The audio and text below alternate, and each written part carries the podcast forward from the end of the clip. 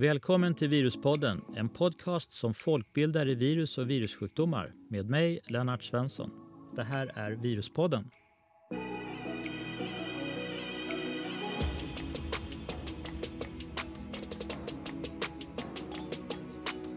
Välkomna till Viruspodden med mig, Åke Lundqvist. Idag är Lennart tyvärr upptagen med ytterst viktiga experiment på hans laboratorium, så jag får försöka klara mig alldeles själv. Covid-pandemin har nu pågått i två år ganska exakt, och vi har sedan strax före jul sett en explosionsartad spridning av den nya varianten Omikron. Vaccineringen har ju tyvärr halkat efter en del i Sverige eh, idag, och just nu jag kollade så har inte mer än fyrtiotvå procent av vår befolkning fått sin tredje dos.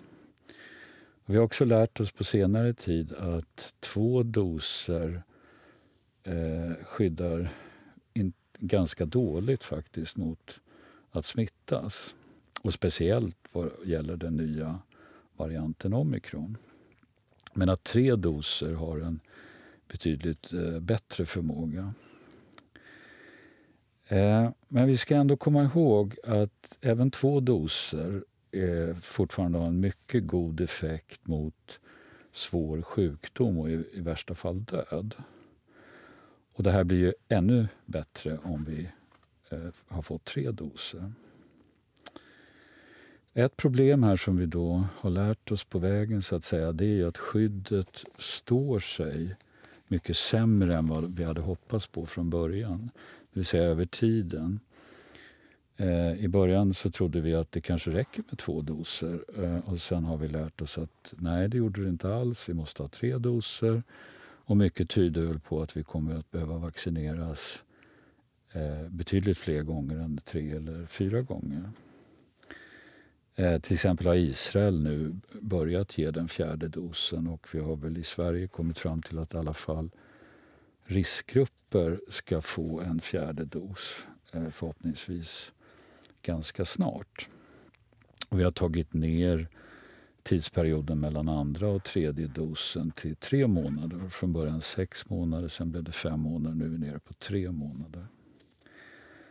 Och räknar vi då på hela Sveriges befolkning så har ungefär sjuttiofem procent eh, fått åtminstone en dos. Ungefär sjuttiotvå procent har fått två doser. Och någonstans dryga fyrtio till fyrtiotvå procent har fått sin tredje dos. Men det här betyder ju då att ungefär tjugofem procent inte har fått något vaccin alls. Och i Sverige vaccinerar vi från tolv år och uppåt, vilket då självklart betyder att alla som är yngre än så har inte fått något vaccin. Och jag är själv väldigt för vacciner generellt och anser att vacciner tillsammans med antibiotikan är de medicinsk, den medicinska vetenskapens absolut största uppfinningar. Medicinen är ju fantastisk på många sätt, men sett över hela mänskliga populationen så är det nog ingenting som kan konkurrera med vacciner och antibiotika.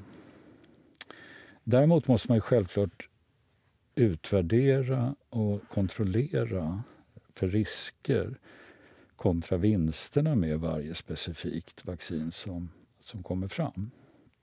Och göra det här noga innan det används då. Men idag finns det då ett stort antal personer i Sverige som då är över elva år som väljer att inte vaccineras mot covid nitton. Och idag tänker vi diskutera argument för och emot covid nitton-vaccinet. Vi läser ju dagligen om att myndigheter och regering rekommenderar alla som kan. Det finns ju någon som faktiskt inte kan ta vaccin. Men det är ganska sällan som det är några vettiga argument för. Det är att det här ska man göra, men, men varför? Och sällan eller, eller nästan aldrig så får vi läsa på ett sätt så vi kan förstå de som nu väljer att inte vaccinera sig. Så idag har vi då bjudit in två personer som båda väljer att vara anonyma. Eh, och tanken med det här avsnittet är då att vi ska försöka förstå de olika argumenten för och emot covid nitton-vaccinering. Antingen på ett mer generellt plan men också personligt och varför man väljer att inte vaccinera sig.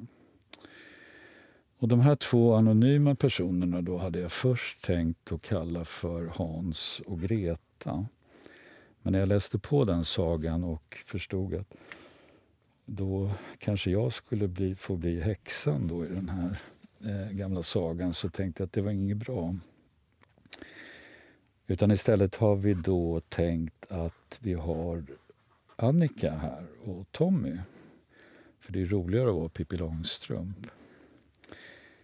Den första frågan till dig då är, varför har du valt att inte vaccinera dig alls mot covid nitton?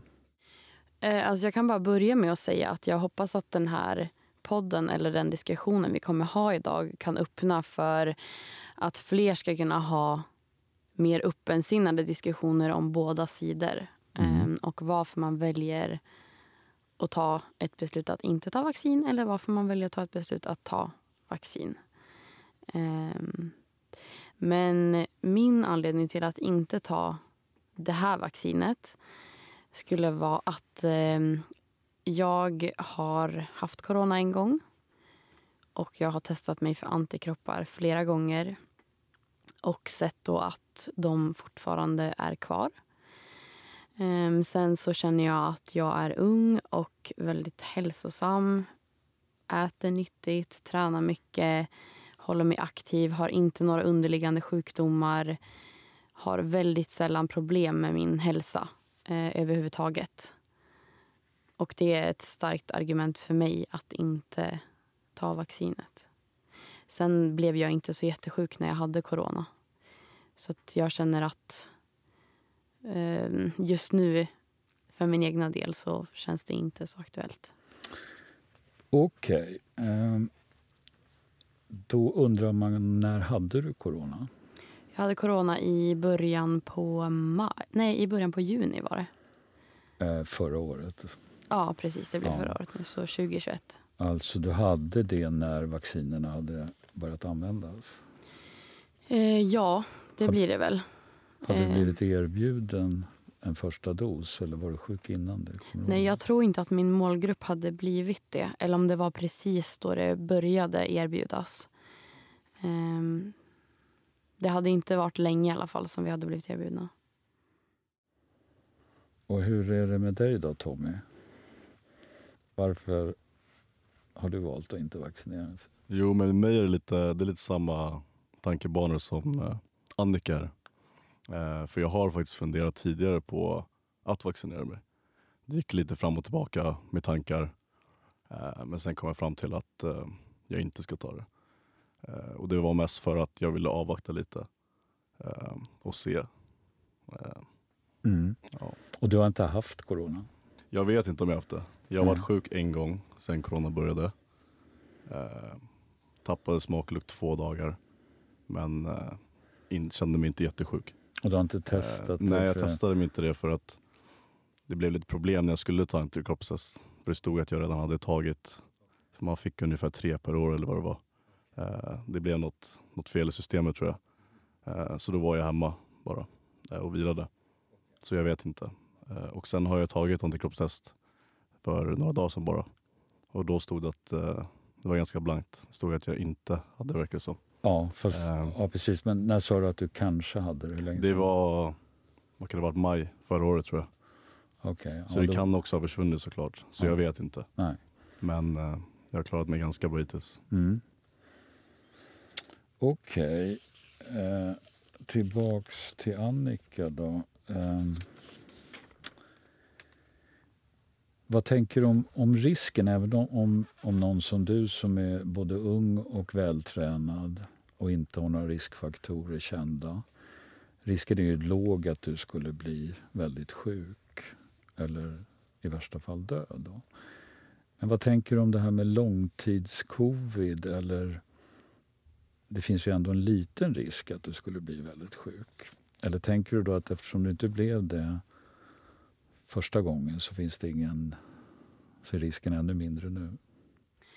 Eh, ja, dels så känns det som att det har blivit mildare och mildare varianter utav eh, av covid. Så de nya mutationerna som kommer verkar vara ännu mildare än vad det var förut. Eh, så därför känns det också säkrare för min del. Sen så tror jag mycket på naturlig immunitet, att jag har haft... Ja, nu visar det sig att man kanske kan ha corona flera gånger, men jag har haft corona en gång, klarade mig bra. Ehm, och även att man har ett immunförsvar själv som jag tror mycket, jag tror att mitt immunförsvar är väldigt starkt, för jag är sällan sjuk. Så sen såklart långtidscovid, det är ju en annan problematik. Ehm, Men alltså jag hade lite problem efter förra gången jag blev sjuk. Jag hade smak och luktbortfall i kanske en månad, skulle jag säga. Tycker du att det, det är helt återställt sen en månad efter? Någonting? Ja, i princip. Alltså, det är ju svårt att känna om jag har en, en minimal minskning utav lukt eller smak. Det vet jag inte. Nej, nej. Eh, för jag, vet inte, jag kan inte säga exakt hur det var innan jag blev sjuk. Nej. Men just att vissa saker smakar lite annorlunda. Eh, Så till exempel typ kokta ägg. Det är inte lika gott längre som det var förut. Okej, okay, så du har lagt av? Nej, men Nej. Det smakar inte lika bra. Och vissa saker, men typ så här, vissa läsk eh, smakar inte alls gott. Det smakar bara konstgjort. Nej, jag, jag måste ju erkänna att jag är väldigt glad att inte jag har fått covid nitton ännu. Mm. Jag har klarat mig. Eh, och det är ju... Ett skäl till det är ju att, att vi vet så lite om det här. Vi, vi, vi läser ofta om, om nya eventuella konsekvenser. Och, eh, just långtidscovid är ju av, av helt naturliga skäl, eftersom det har funnits så kort tid, så har vi inte alls koll på vad det kan barka iväg över tiden. Eh, så att det är ju ett, ett viktigt skäl till att, till att jag har valt att vaccinera mig så fort det bara gick. Och också att jag har varit försiktig och, och liksom gjort allt vad jag kan för att inte bli infekterad. Eh, just oron för saker som vi inte idag har förstått ännu. Så, men det oroar inte dig liksom att någonting negativt skulle kunna orsakas av en eller eventuellt flera i framtiden infektioner? Nej, faktiskt inte. Jag väljer att inte leva i den rädslan. Um, utan jag har valt, jag har tagit mitt val, och då står jag liksom fast i min sanning och väljer att ja, leva utan att vara rädd för att det ska ske. Um, sen så känner jag snarare alltså samma tankesätt som du har kring att um, du inte vet saker om corona, liksom att vad, vad det kan ge för effekter i, i, som man inte förstår ännu. Samma sak känner jag med vaccinet. Att det kan ge bieffekter, sidoeffekter som man inte ännu har förstått. Som man ännu inte kan se kanske. För att det inte har funnits så länge. Jag förstår. Eh, Tommy, vad tänker du om långtidscovid? Och idag saker som vi inte känner till. Alltså negativa följdverkningar av en infektion. Jag är ju... sällan sjuk, normalt sett. Eftersom jag eh, är hälsosam, jag tränar, jag sover bra, jag äter bra. Eh, och därför är jag inte heller rädd för att bli långtidssjuk eller dö i covid. Eh, och som sagt, jag vet inte om jag har haft covid eller inte. Men om jag hade det då så klarar jag mig ganska lindrigt. Eh. Mm. Jag förstår. Så, när vi ändå har dig på tråden, Tommy, så kan vi ta nästa fråga till dig först då. Eh, det här med solidaritet, som är någonting eh, från stenåldern. Eh, för oss som då växte upp på sjuttio- och åttiotalet. Så vi skolades ju in i ett solidaritetstänkande i det flummiga sjuttiotalet. Det kanske finns lite mindre av solidaritet på sina håll idag i det moderna samhället. Men vad tänker du om det, Tommy? Vad, det här med att vaccineras för andras skull? Det hade faktiskt det, den enda aspekten till att jag skulle ta det. Till att jag funderade på det från början. Ja. För att jag ville att det skulle ta slut och att jag inte ville smitta andra. Men jag valde att avvakta lite innan ändå. Ja, vi kommer komma tillbaka till det, liksom orsakerna till varför du avvaktar eller väljer att inte göra. Vi kommer komma in mer i detalj på det också. Så vad tänker Annika om solidaritet? Det är självklart att man inte vill smitta andra eller få någon annan att bli sjuk eller kanske till och med dö. Men jag känner att den solidaritetsaspekten, den håller ju inte riktigt längre. Då det visar sig att man både kan bli smittad och smitta andra även om du har tagit vaccinet. Ja, men tänker du inte att om man är vaccinerad, som jag, så har vi ju sett att eh, även vaccinerade, särskilt de som bara får två doser, men även i vissa fall de som har fått tre doser, kan bli infekterade. Men vaccinerade blir ju mindre infekterade, det vill säga vaccinerade sprider ju betydligt mindre virus. Och det här är också en tidsaspekt över att, alltså, direkt efter du har fått, eller någon vecka efter du har fått en, en vaccindos och flera veckor efter det, så tror jag inte att du kan sprida, sprida något virus överhuvudtaget. Och sen faller det här över tiden. Men generellt om man liksom tar ihop en hel en stor grupp med vaccinerade kontra ovaccinerade, så sprider vaccinerade betydligt mindre virus. Har, har du, tänker du så, eller tänker du att det är likadant oavsett vaccin eller inte? Um, det där, det vet jag faktiskt inte procenten i, liksom hur mycket man, hur mycket man sprider eller inte. Uh, kontra om man har tagit vaccinet eller om man inte har tagit det. Men det är, alltså du kan ju ändå bli riktigt dålig. För om man kollar på siffrorna från I V A, så är det lika många som är vaccinerade som inte vaccinerade som ligger på I V A. Mm. Um, Men då måste man också komma ihåg det, hur länge sedan var de vaccinerade? Har det gått sju månader sedan de fick sin andra dos och inte har fått sin tredje dos? Mm. Det ser vi inte heller i siffrorna. Nej.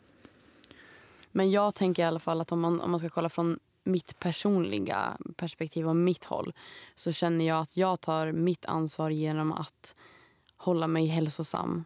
Ja. Och är jag sjuk, känner jag mig dålig, precis som i vanliga fall, så stannar jag hemma. Ja. Men där finns det ju ett litet klureri med det här viruset också. Det vill säga att du kan känna dig helt frisk, men ändå var infekterad och sprida virus. Vad tänker du om det? Här skiljer sig ju också en hel del information från källa till källa. Okej, okay, så du menar du köper inte utan att tveka vad jag säger? Jag köper inte rakt av. Okej. Okay. Um, för att det är det här som är det svåra, tycker jag också, i den här pandemin, att så mycket dubbelmoral som jag har varit med om de senaste två åren har jag aldrig varit med om i hela mitt liv på en sån liksom stor skala. Eh, men också det är så mycket olika fakta som går runt. Man vet inte vilka medier, vilka kanaler ska man lita på. Eh, och där har jag lyssnat, alltså tagit reda på egen information kring kanaler som kanske är oberoende utav eh, mainstream media. Eh, och det sägs andra grejer i de kanalerna. Okej, okay. Kan du ge något exempel på, på något som har betydelse för ditt beslut att inte ta vaccin? Alltså det är väl snarare i efterhand när jag hade bestämt mig för att inte ta det. Eller ja, i början var jag lite tveksam också, men jag kände sen att ju längre tiden har gått desto mer säker har jag blivit på att jag inte vill ta vaccinet.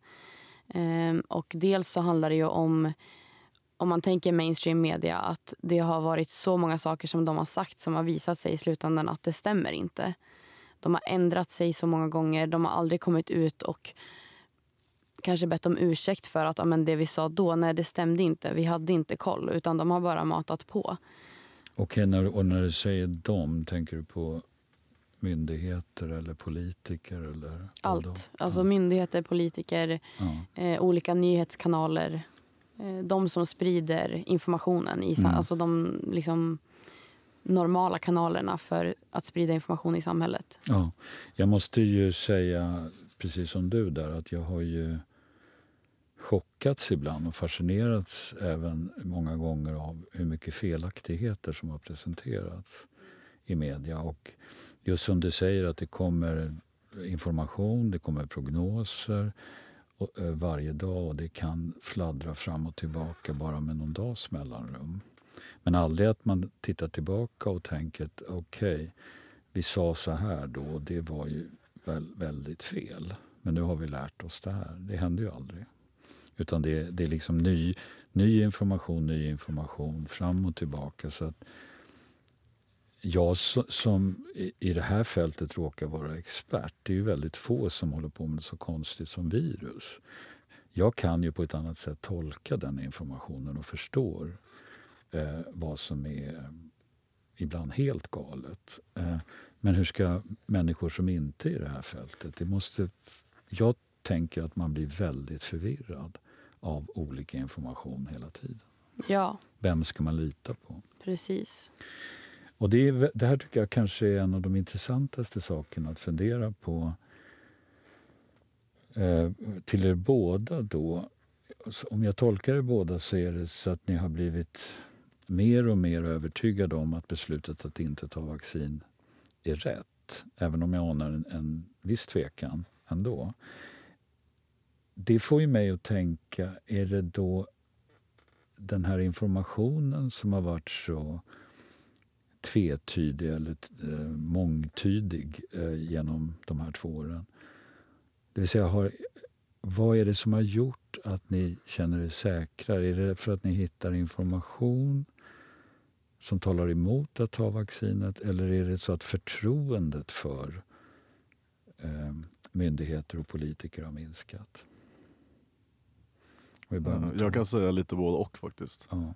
Eh, och om vi går tillbaka lite så skulle jag vilja lägga till en sak. Bra. Och, eh, och säga att allmänt när det kommer till media och vad en större person kan man säga säger från början, att man ska vara lite kritisk och tänka lite på vad man säger. För när ett virus kommer så köper jag verkligen att det är eh, folk blir rädda och man vill såklart lugna ner folk och hålla samhället lugnt. Eh, och då jobbar man snabbt med att komma fram med ett vaccin. Eh, och det gör att folk lugnar ner sig och vill så snabbt som möjligt ta vaccinet. Eh, men och under tiden som har gått nu på två år så kommer information ändras hela tiden för att man inte vet så mycket om viruset eller vaccinet, och det är helt förståeligt. Men då ska man också kunna tänka att det kanske inte är det bästa för mig att ta vaccinet på en gång och lite mer avvakta och se vart, vart det leder någonstans. För att det är inte första gången det eh, man säger på media någonting att det är eh, dåligt direkt. Till exempel med socker. Socker var väldigt nyttigt ett tag. Fotbollsspelare gjorde reklam för cigaretter. Det tog några år för dem att ja, det här är inte så bra som vi tror. Eh, nu kommer lite ur, ur bild här, men eh, man ska vara lite kritisk hela tiden skulle jag säga. För det är jag mot väldigt mycket. Och inte för mycket. Eh. En hälsosam liksom, ja, men på, ifråga, ett hälsosamt ifrågasättande. Ja, jag saker. Såg precis framför mig de här reklamen som jag fick vara med om på sjuttiotalet när Socialstyrelsen talade om för oss att vi skulle äta minst sex till åtta brödskivor varje dag. Och det är sant liksom. Så var det då. Så att det, som sagt, och där har du väldigt poäng att när en sån här grej händer och vi vet ingenting i princip från början. Alltså vi virologer kan ju studera kusinerna till det här viruset. Det är ungefär den kunskap som finns. Och sen får vi lära oss allting på vägen. Eh, men också som Annika sa, tänker jag det här att det skulle ju kunna behövas lite sådär att man tittar i backspegeln även under en pågående pandemi. Att nu sa vi si och så, men det här har vi nu förstått att det stämde absolut inte. Så att man på så sätt styr upp hela tiden kunskapen som går ut via media. Eh. Men du, du undrade om eh, eh, informationen som vi hade fått. Precis, jag, jag frågade bara Tommy, men du ska få svara på okay, det också. Klart. Ja, men du, du får svara nu också på det. Ja, mm. eh, nej, men för, mig, för min del så är det också samma att det är både och. Eh, dels att det har varit så himla upp och ner, eller hit och dit. Man, man vet inte, ena gången säger de en sak och sen nästa vecka så är det en annan grej. Um, men också, och det här kanske folk, det här kan folk få tycka lite vad de vill om, men redan från första början så kände jag bara, alltså min magkänsla har sagt hela tiden att jag ska inte ta vaccinet. Och det här får folk kanske, det kanske de tycker känns som en konstig sak att säga, men det har bara varit så att min, min magkänsla har sagt att jag inte ska ta det. Eh, men som sagt har jag varit lite tveksam. Eh, men sen som sagt ju mer som har uppdagats i media och desto mer information som jag har fått till mig själv också. Från, från alltså andra kanaler som inte liksom får komma ut bland mainstream media, information som kommer från helt andra källor, helt andra personer. Eh, ju mer sådana saker jag har hittat och fått skicka till mig, desto mer känner jag också att ja, jag, jag tror att jag avstår. Mm. Eh, kan man tänka sig då att utifrån beslutet att avstå vaccin att ditt sökande för information är lite riktat mot sånt? Det vill säga att du kanske inte har letat lika mycket efter sånt som säger att det här vaccinet inte är något farligt att ta. Eh, ja, alltså det blir ju så. Ja. Och jag ska ju vara helt ärlig och säga det, att så är det. Eh, så att det, det stämmer. Eh, men också att det som har fått mig att tveka där också är att många av de här personerna som kommer ut med information från andra hållet, de har ingenting att tjäna på att komma ut med den informationen, för att många av dem kanske blir av med sitt jobb, de blir blockerade från kanaler på typ Twitter eller Instagram, de får inte sina röster hörda och de tjänar ingenting på att försöka få ut informationen, utan det är snarare så att de kommer få skit för att få ut informationen, men de vill få ut det på något vis ändå. Vilket säger mig att det är någonting som är lite galet. Okej, okay, men eh, hur tänker du då de som hävdar att det är bra att ta vaccinet, som till exempel jag? Mm. Eh, jag känner ju ingenting på att säga det. Nej, just du eller, känner eller inte på att säga det. Eller myndigheter eller politiker eller vad det nu är. De säger väl knappast det för att de har eh, någonting att tjäna på det. Annat än att jag tror ju på vaccinet för mänsklighetens nytta. Jag vågar inte tänka på hur många miljoner som skulle ha dött ytterligare om vi inte hade fått fram vaccinet. Så att även om vaccinet har varit en besvikelse, eh, framförallt för att vi behöver flera sprutor och det håller så pass kort och det skyddar inte jättebra mot smittspridningen, så har vi ju räddat miljontals liv redan. Är vi ja. överens om det? Så kan det säkert vara. Men du är, inte, du är inte säker på det? Nej, jag är inte säker på det, men det är för att jag inte heller är någon vetenskapsman eller vetenskapskvinna. Vetenskapskvinna. Ja. Men eh, om jag får på en lite snabbt. Oh ja. eh, jag kan tänka mig att är du äldre person med underliggande sjukdomar, då tycker jag att det är inget fel med att ta vaccinet. Om du, ja, det är en bra fråga. Om du skulle vara lika gammal som jag, ja. Skulle du då ta vaccinen? Jag skulle absolut tänka lite annorlunda. Eh, speciellt om jag hade underliggande sjukdomar. För att äldre har ju faktiskt svårt att, eller den kan till och med dö av vanliga influenser som finns. Som har funnits väldigt länge. Eh, så det, det är inte konstigt att det skulle gå eh, så pass långt till döden av corona också. Så absolut skulle jag tänka annorlunda. Eh, så jag ser det mer som en, som en, om jag ska jämföra med en annan typ av influensa. Eh. Vad tänker du om det, Annika, om du hade varit en tant? Nästan. Nu har det en riktig Nästan tant. Där. Hade du då um, tagit vaccinen? Alltså jättesvårt att säga. Men eh, jag hade också tänkt annorlunda, såklart. Eh, sen är det så svårt att tänka sig in i den situationen. För jag är fortfarande jag. Jag tänker fortfarande på det här sättet som jag gör.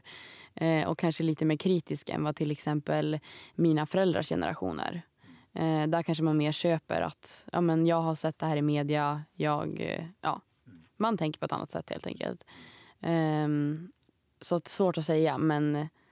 Ja, jag hade garanterat tänkt på ett annat sätt. Sen vet jag inte om jag hade tagit det eller inte. Det kan jag inte svara på. Okej. Um, om vi då går in lite mer på själva vaccinet. Um, så vet ju inte jag, men jag misstänker att ni har fått vacciner, andra vacciner tidigare i livet. Och då var det nog era föräldrar som bestämde att ni skulle få det. Har ni tagit några vaccin i vuxen ålder när ni själva fick bestämma? Jag tänker på resor och sånt. Uh, nej, jag har inte tagit någon i vuxen ålder. Okej. Okay. Och Annika? Uh, ja, det har jag gjort. Jag har tagit uh, hepatit A och B, tror jag det var, när jag skulle resa utomlands. Uh, men jag vill bara klargöra att det är inte så att jag är någon vaccinationsmotståndare eller någon så. Utan det är mer bara att just det här vaccinet är inte lika beprövat som de här andra vaccinerna jag har tagit. De har funnits i flera år. Jag har också tagit de här barnvaccinen. Mm. Och, ja. Tog ni, då var ni inte så små när svininfluensan härjade. Fick ni vaccin mot det eller tog ni det? Ja, jag tog det. Men då hade jag som inget val, kan man väl säga. Jag förstod inte, bet- alltså, förstod inte bättre, men jag förstod inte vad som hände. Och det var mina föräldrar som bestämde. Jag tror att jag var kanske tolv mm. eller något sånt. Hur var det med dig, Tommy? Jag eh, var också väldigt ung. Jag tror att jag gick i grundskolan i alla fall. Du tog det? Eh, jag tog det, mm. ja. Och det var lite, lite samma sak där. Eh, Tänkte mina, inte på det. Alla gjorde det, så gjorde man. Alla gjorde det. Mm. Mina föräldrar sa, du måste gå och göra det. Och eh, de gjorde det i skolan. Mm. Så jag hade, alla har ett val, men det är lite mm. annorlunda när man är tio år ungefär. Precis. Jo, då vidare med vaccinet. Är det, vad är det som oroar mest med det här vaccinet? Du har beskrivit då att, att det inte är testat. Tiden har ju liksom rusat fram här och mitt i en pandemi så kortar man ju alla de här tiderna för hur man kontrollerar vaccin och sådär. Det gick ju extremt. Det var ingen av oss som kunde tro att det skulle finnas ett vaccin på bara ett år från att det startade. Eh, men det gjorde det. Och är det hur det här är framställt? Är det det som... För det är ju en, en ny variant av vaccin, kan man säga. Det är första gången vi prövar det man kallar mRNA-vaccin i människa. Det har man gjort i, i djur tidigare med framgång. Eh, och de tester man hann göra och gjorde, stora, stora tester, eh, pekar ju på att det, här, det var ingen fara att ge det till människor. Och nu är det ju, jag vet inte hur många hundra miljoner människor som har fått vaccinen. Men är det framförallt den eh, nyheten, så att säga, att det är en ny variant av vaccin som oroar, eller är det den korta tiden? Jag skulle väl kanske snarare säga att, jag vet inte riktigt, men båda två tror jag. Men jag är inte orolig liksom för hur det är framställt, utan snarare för hur jag skulle reagera om jag tar vaccinet. Mm. Biverkningar är jag mer orolig för i sådana fall än just hur, hur det är framställt. Mm. Vad tänker du att, eftersom du har kollat och samlat information, vad är det för eventuella biverkningar du är rädd för eller som gör att du väljer att inte ta det? Eh, hjärtproblem eh, som är, nu vet inte jag, jag har inga, ingen statistisk siffra på liksom biverkningar så, men att eh, en del yngre personer har fått hjärtmuskelinflammation eller liksom problem med hjärtat efter att de har tagit vaccinet. Mm. Och som jag sa tidigare så anser jag mig själv vara en väldigt hälsosam person, eh, är sällan sjuk och jag värderar min hälsa extremt högt. Så att jag, även om risken skulle vara väldigt liten, så känner jag att jag vill inte ta den risken för min egna del. Liksom. Mm. Vad säger du, Tommy? Vad är det som gör att... Ja, egentligen, vad är det viktigaste som gör att du fortfarande inte har tagit vaccin? Även om du har beskrivit att du har funderat. Och... Att det har gått väldigt fort att ta fram vaccinet är, är jag inte jätteorolig för, även fast det brukar ta väldigt lång tid att få fram det. Det är mest bara i efterhand nu att vaccinet inte har varit särskilt effektivt som man har hoppats på. För jag tänker, ska jag gå och ta ett vaccin för ett virus? Då tänker jag att jag tar vaccinet och sen så smittar inte jag andra och jag kommer inte bli särskilt sjuk när jag får det. Men nu efterhand har det bevisat att det, att det inte riktigt är så. Fullvaccinerade blir sjuka, lika sjuka som förut. Smittar andra och därför känner jag att det finns ingen... Det finns ingen motivation för mig att ta det. Det är för lite, för dåliga argument för att jag ska ta vaccinet. Eh, och så är det så att jag, vi är på inne på vaccin tre nu och Israel fyra. Och eh, jag har inte koll på resten av världen. Men, eh, och jag känner inte för att jag vill ta om tre år vaccin tolv eller elva. Att det ska pågå varje år. Det känns som att det nej, det, det känns inte riktigt rätt för mig. Okay. Och jag, vill, ja, jag vet inte hur det kommer fortsätta såklart. Men... Nej. Nej, där tänker jag eh, personligen då att, att eller jag tänker flera saker som gör att det faktum är så att tjugofem procent inte har fått någon vaccin eller valt att det är både och. Dels är det ju att vi inte vaccinerar folk under tolv och dels är det ett, ett, ett stort antal procent även vuxna människor i Sverige som väljer att inte ta vaccinet som, som ni två. Och då är det ju så att, att argumenten eh, för att inte göra det eh, påverkas ju av det faktum att vi har vaccinerat med för långa avstånd. Vi har, vi har halkat efter. Det vill säga det här som vi pratade om i början, att det, för vissa människor så hann de ju inte få sin tredje dos ens efter sex månader. Och det här påverkar ju då såklart smittspridningen. Det vill säga, det sänker argumentet som du precis beskrev. Vadå? Många tänker kanske, ja men vadå, det här skyddar ju inte i alla fall mot smittspridning. Varför ska jag då ta en tredje dos?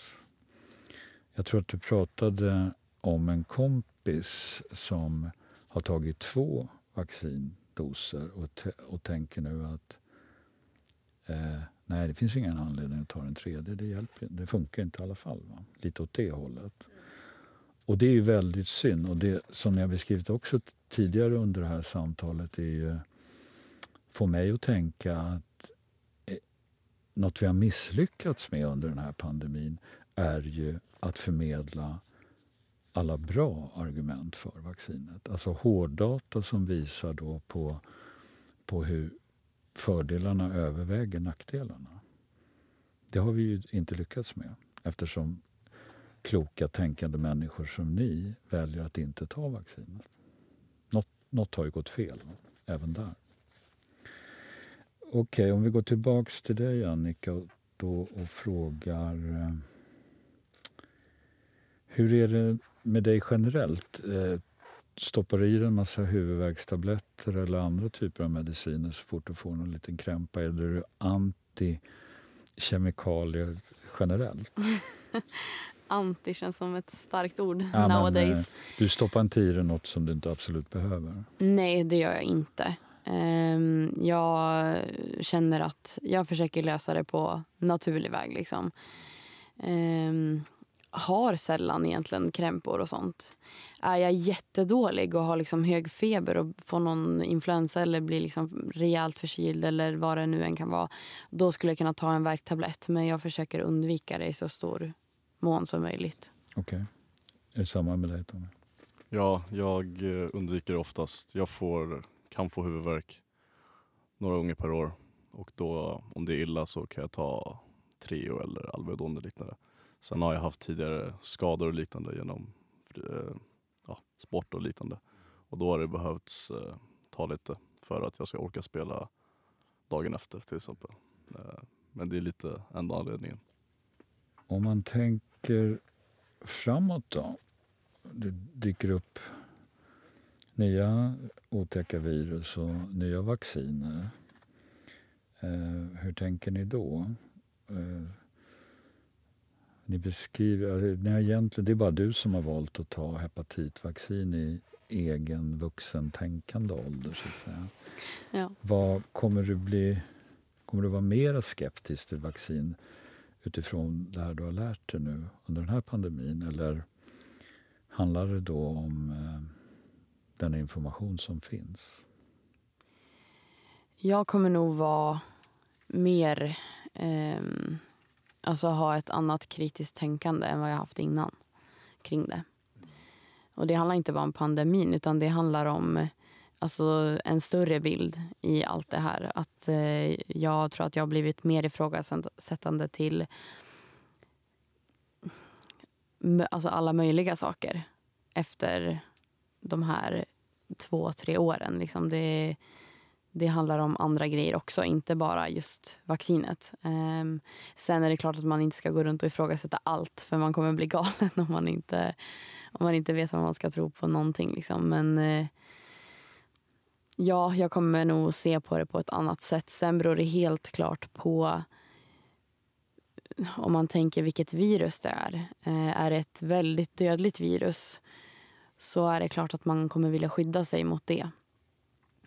Men det beror helt på förutsättningarna för både liksom vad det är för virus, vaccin, alltså alla omständigheter runt omkring.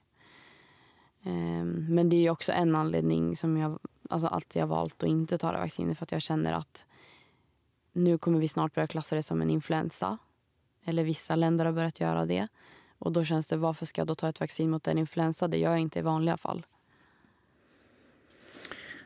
Ni är ju också i en ålder där eh, ni kanske får barn ändra året. Vad tänker ni där? Kommer era barn att få de vacciner som ingår i det allmänna vaccinationsprogrammet? Annika?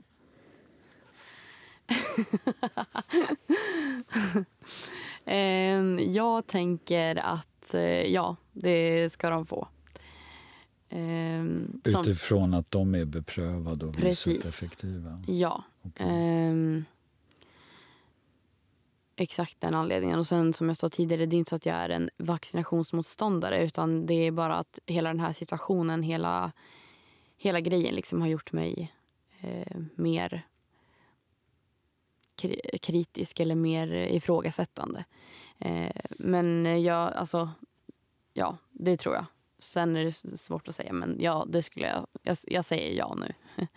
Utefter det jag tänker idag i alla fall. Okej, okay. Och vad säger Tommy? Kommer ja, nu, är dina det barn ju, få vaccin? Nu är det ju några år kvar tills jag ska få barn, tror jag. Ja, men det vet men, man inte. Du vet, det kan hända den bästa. Så är det. Eh, och jag känner att eh, just nu absolut. För att jag själv har de eh, vaccinen. Och jag har levt i tjugo plus år och mår ganska bra. Så beprö- beprövade vaccin... Absolut. Bra. Så vad jag tänker då är som avrundning att eh, en sista fråga till er båda. Om vi nu ser det här som att en stor del av, av tänkande människor väljer att inte ta vaccin. Som jag var inne på förut har vi ju misslyckats med informationen. Vi som tror på det här och vi som tänker att vaccin, även det här vaccinet är, fördelarna uppväger absolut nackdelarna så långt jag förstår och så långt vi vet idag. Definitivt. Eh, vad skulle ni behöva för? Vem skulle ni kunna lita på som fick er att tänka om? Kan någon få er att tänka om? Annika? Eh, just nu så tror jag inte att någon skulle kunna få mig att tänka om faktiskt. Vad det gäller eh, att ta det. Inte ens siffror som visade att så så mycket mindre smittar de som är vaccinerade så så tätt inpå. Eh, så så många färre dör i, om vi tar lilla Sverige då, om eh, så så många hade vaccinerats. Hårddata skulle inte hjälpa. Nej, faktiskt inte. Okej. Okay. Det skulle det inte. Um... Du, har, du har sett så mycket som får dig att tänka, nej, det där stoppar jag inte i min kropp. Ja, precis. Okej, okay. Och vad säger Tommy? Ja, i dagsläget tänker jag absolut likadant. Eh, statistik är, har varit väldigt missvisande för det är så svårt och för att det är så individuellt. Eh, men finns det statistik som visar att det verkligen gör skillnad? Och det, det är svårt att få missvisande statistik om man, man ser lite i verkligheten hur, om det fungerar eller inte. Om vi ska ta Sverige till exempel. Eh, och skulle det visa sig att man inte smittar och man eh, inte blir så sjuk av vaccinet och att det skulle ta ett stopp väldigt snabbt. Eh, då skulle jag nog tänka lite annorlunda, absolut. Ja, att, det kan jag ju säga att statistik som visar hur det här skyddar mot död, det finns så att det räcker. Det vi har svårt att säga, sätta några siffror på är just det här med hur mycket minskar risken att smitta någon annan. Just för att vi har den här faktorn att vi tappar skyddet snabbare än vad vi hade hoppats på. Så det blir så många faktorer så att det är jättesvårt att räkna fram några hårddata på det just idag.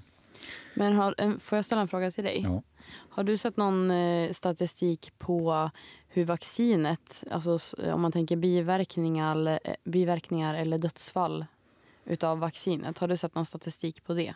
Ja, det och i sådana alltså, fall, vad tycker du om den? Det jag har hittat eh, vad gäller biverkningar och eh, ja, även svåra biverkningar, jättesvåra till och med död, så är det jag skulle säga att det är, för mig som jag har tolkat det, det är så pass anekdotiskt och det är så pass dåligt undergrävt så att det påverkar inte mitt beslut att, att vaccinera mig själv eller tycka att så många som möjligt ska vaccinera sig. Nej. Sen blir det ju svårt också kanske att bevisa om folk har dött av vaccin eller... Ja. Ja, precis som allting är ju, är ju svårt att visa åt alla håll så att säga. Eftersom, och det enda som jobbar för oss där kan man väl säga är ju tiden. Att ju längre tid det går desto fler doser som har distribuerats desto bättre kommer vi veta och, en massa saker. Va? Så att, ja, det är delvis det som gör det här så svårt. För att vi, det enda, även om det har gått två år nu så är det så pass nytt. Men, men det jag har läst, jag har jobbat intensivt med det här nu i två år, så, så finns det ingenting som får mig att tveka om. Nej. Jag tycker också att, att Sverige, precis som övriga länder, eh, bör vaccinera, eller föräldrar som har barn, barn som är under tolv, där bör föräldrarna få bestämma om man vill ge vaccin eller inte. Men i Sverige så, så kan vi ju inte vaccinera barn som är under tolv idag. Vilket jag inte tycker är bra. Får jag ställa en fråga till? Ja, absolut. Jag tänker, du sa att det är ungefär tjugofem procent som inte är vaccinerade. Överhuvudtaget, nej. Nej. nej. Eh, som inte ens har tagit en dos. Nej. nej. Vad ser du för problematik med det här? Jag tror ju att det har en, en, en mycket negativ effekt över smittspridningen. Jag tror att Att vi skulle komma, behöva komma upp mycket, mycket högre i procenttal för att se en ordentlig påverkan. Vi har ju sett, alltså den här fjärde toppen nu, Omikron, den är ju extremt smittsam och extremt hög jämfört med de tidigare vågorna. Eh, vi vet inte hur, vad som hade hänt om vi inte hade haft vaccin i en massa människor. Förmodligen hade det gått mycket, ännu mycket värre då. Det är jättesvårt att veta. Och precis lika svårt att veta om vi hade vaccinerat nittionio procent mm. med minst tre doser. Vad hade hänt då? Mm. Men, men, För just sjukhusvistelserna är ju inte alls lika hög. Alltså om man kollar omikron, då kanske smittspridningen är jättehög. Mm. Men sjukhusvistelserna är ju inte alls lika hög som det var tidigare. Nej, men det ligger ändå idag inne tvåtusen trehundra människor inlagda med covid nitton. Och vad, vad du ska, med covid nitton, ja. Vad du ska komma ihåg nu är också att vi ändå har då sjuttiofem procent som har fått minst en dos. Mm. Om ingen hade fått ett vaccin, då, jag vågar inte tänka på den katastrof som hade varit då. Nej. Apropå att det är bra med vaccin. Så med denna sista diskussionsfråga så avslutar vi dagens program om vacciner. Och jag tackar både Annika och Tommy för att ni ville komma hit och diskutera denna mycket viktiga fråga.